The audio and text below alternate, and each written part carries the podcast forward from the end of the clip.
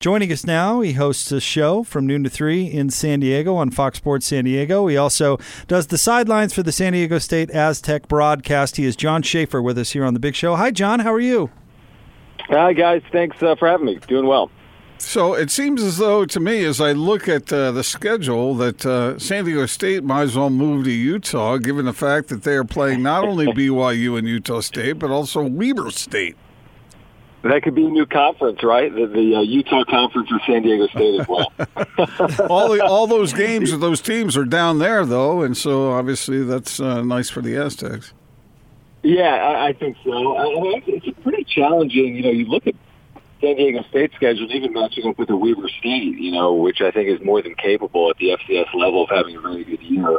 Um, and I'm, I heard you guys were talking about the BYU matchup with San Diego State. I think it's a very good one. I'm glad that it's on the schedule.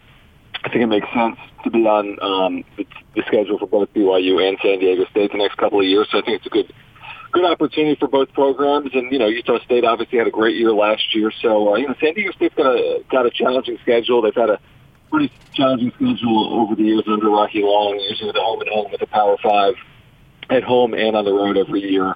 Um, so you know, it should be should be a good uh, challenging schedule. We were talking about how they haven't played BYU and San Diego State in the regular season since BYU left uh, the conference. Was there some uh, ill feelings about the Cougs? Is that's why is that why it's taken a little bit to get this series going? Not that I'm aware of, to be honest. I, I think actually both programs would prefer that it is played. I mean, they're playing it in men's basketball right now. They played at Viejas last year in men's basketball, BYU uh, in a good game that San Diego State won. They'll play again in November in basketball um, up at BYU, and now the home and home with with football. So I, I don't think there's really much of a reason other than the fact that if you're in a conference like San Diego State is, from a football scheduling perspective, obviously there's le- much less of an opportunity to schedule outside of the conference. I mean, BYU has the disadvantages and disadvantages of playing through that independent schedule, which gives them a little bit of flexibility, also handcuffs them at times, but you know, I think that when the schools realized that there was an opportunity to play each other, um, it probably made sense for both of them. So, catch our listeners up on what's gone on with the Aztecs uh, over the past few years. I mean, what is the state of the program? You mentioned Rocky Long. What's happened? Well, I think the state of the program is strong. I mean, Rocky Long has done an incredible job. I mean, if you look at the trajectory of San Diego State football, you know, the most success they've ever enjoyed in Division One is under Rocky Long. You know, they've been in bowl games each of the last nine years. They're coming off a year in which they started red hot um, and did not finish well. They lost their last five games, finished seven and six. But the three years prior to that, they won at least ten games all three of those years. So, from the group of five perspective, I think San Diego State. Uh, if you look at the resume from the last four years, even with last year's seven and six season, it holds water with basically everyone in the country, maybe outside of a UCF. But you know, even the last two years, they they beat Arizona State twice, they beat Stanford once, and lost to Stanford once in Palo Alto. So they're three and one against Stanford and Arizona State the last two years. A couple of those games were uh, when those teams were ranked. Stanford was top 20, Arizona State was top 25. They beat a Boise State team last year that was top 25 on the blue turf. So Rocky Long, I mean, three three five defense you know, hard-nosed blue collar, not necessarily what you'd expect in Southern California, but, you know, it's always been a top 20 defense. Offensively, they've run it down people's mouths. Um, recently, although they will spread it out a little bit more this year, we're being told they're going to use a spread offense. Not a typical spread offense. They're still going to run it a lot, but they'll look a little bit differently on offense. But, you know, they're predicated on defense. They love to have a, you know, a top 20 type defense and then, you know, win the time of possession and win the football game. Jon, give us a, a couple of names to keep a, an eye out for returning to San Diego State this year. Who are they going to be hanging their hats on? Well, I'm excited to see a couple of guys. Ryan Agnew is going to be a returning starter in all likelihood. Uh, Christian Chapman was the starter to begin last year, and he's the winningest quarterback in San Diego State history. But he got hurt very early in the season in an FCS game, um, and returned. Although returned and was really splitting playing time with Ryan Agnew, who did a nice job in his absence. In fact, it was Ryan Agnew's first career start, I believe, when they beat Boise State on the road in Boise. So that tells you a little bit about his potential and capability. He's a little more mobile than what they had in Christian Chapman. Um, I think he can throw the ball downfield well enough. Um, he's just a good leader. And then defensively, they've got a linebacker, Kyahva Tezino, that is, you know, one of the better linebackers in America. And when you look at all the, you know, the pro football fo- focus analytics and you just look at his, his tackles made last year, just the, if you just look at the stat sheet, it, it'll pop. Uh, but he's more than the stat sheet. He's a guy that he's just always around the football. He's capable of having 15, 16, 17 tackles in a game. So I think Tezino defensively, the linebacker, Ryan Lago, the quarterback, uh, they've got a good amount of their pieces back. Juwan Washington, their tailback, ran for a thousand yards last year. Before that, you had Rashad Penny. Before that, you had DJ Pumphrey, two of the best in the nation in terms of yardage over the last couple of years. So they've they've usually been able to run the football. They've usually been very good on defense, and I think they're hoping for for both of those scenarios in 2019 as well. You know, it seems to me like my memory of San Diego State is that uh, that team always had good athletes. You know, it was it seemed like it was a matter of organizing it, and I would think that Rocky Long would be pretty good at that. Yeah, I think he, he's the perfect guy for the job. I mean, Rocky Long will have this job as long as he wants it. Um, I think at this point he's made it fairly clear that he will retire at San Diego State. Um, he's just been remarkably consistent. You're right. I, I mean, I think there's a certain caliber of athlete that you're able to recruit in Southern California, and you know, it, it's not that you're going to get. You know, it's hard to go up against programs like USC or UCLA for talent, but I think there's enough of an athlete, and they know what they're looking for. They're basically looking for a player for their system, right? Like, and that's where they've really benefited. And defensively, playing a three-three-five, uh, I think has benefited them as well. I think offensively, playing, you know, um, a more traditional run-first offense uh, has benefited them as well. As in, they, they've almost bucked the trend by not being a spread offense for so long and by running down people's throats. That's almost a rarity in today's college football.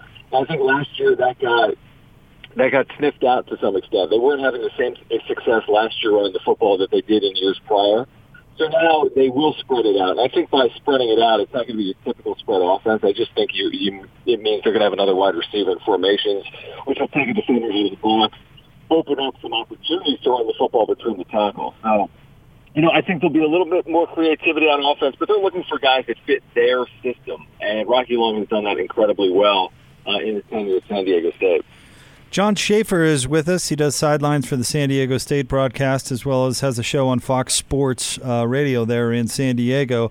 And John Gordon and I were talking about uh, the Holiday Bowl the other day as there was kind of some some reshuffling in the bowls, and it got us to talking about, I guess, what is now the SDCCU Stadium, formerly, of course, Qualcomm uh, or Jack Murphy Stadium, and and we weren't mm-hmm. entirely sure about the, the plans for a new building for the Aztecs. How is that going? Because I they're they're shutting down that stadium in, in the not too distant future, correct?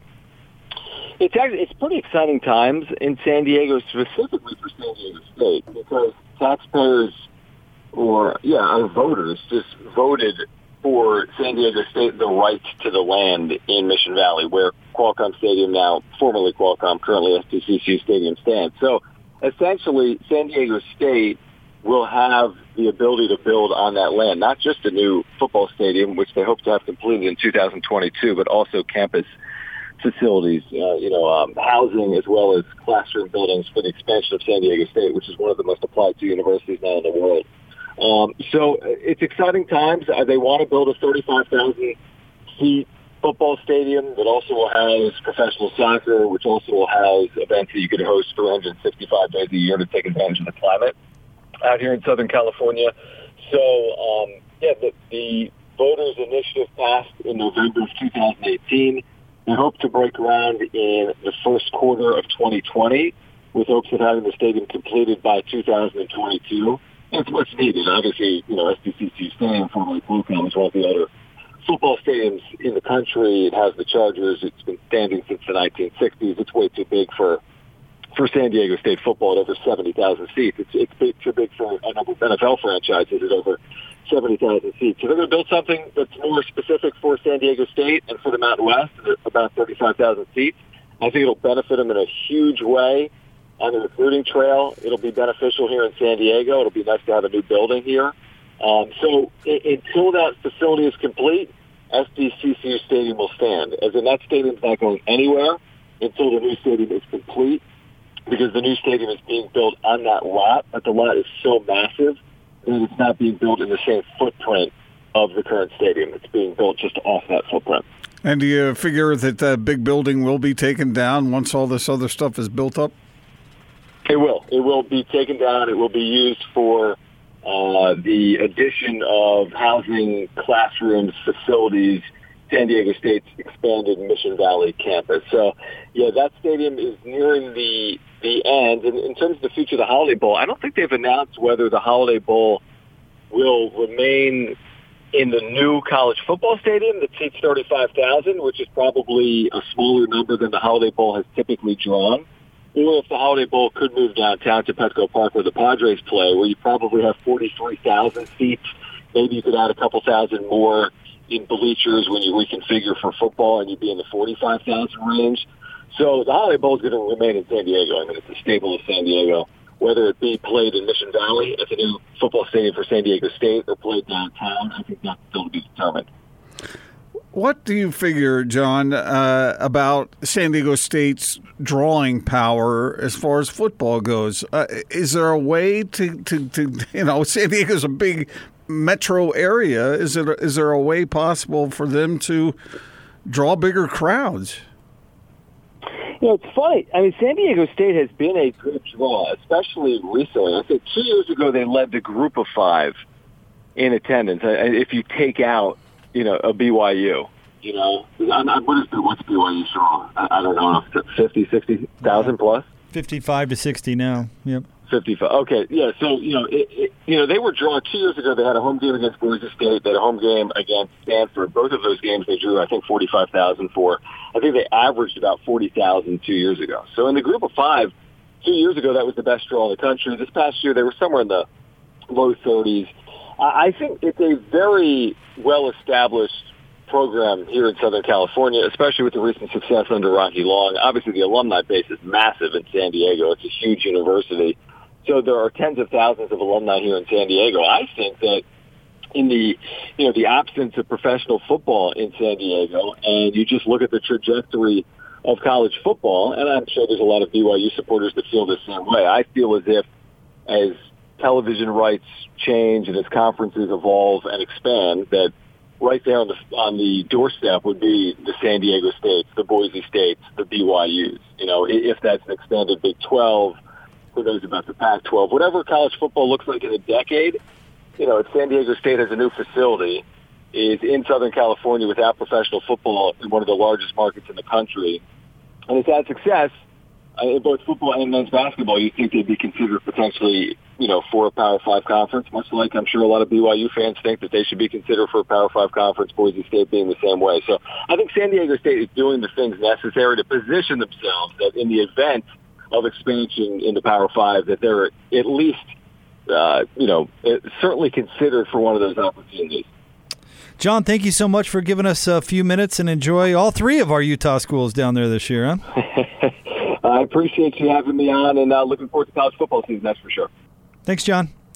Jon Schaeffer does sidelines for the San Diego State broadcast and uh, also does a daily show on Fox Sports San Diego. I uh, I know we're running short of time here for this segment, but uh, it would have been interesting to ask him about how he feels about Utah State's rise. You know? Yeah. Because the Aggies are tough now, man. It's a it's a new era. It's a different era than it was uh, ten years ago, for sure.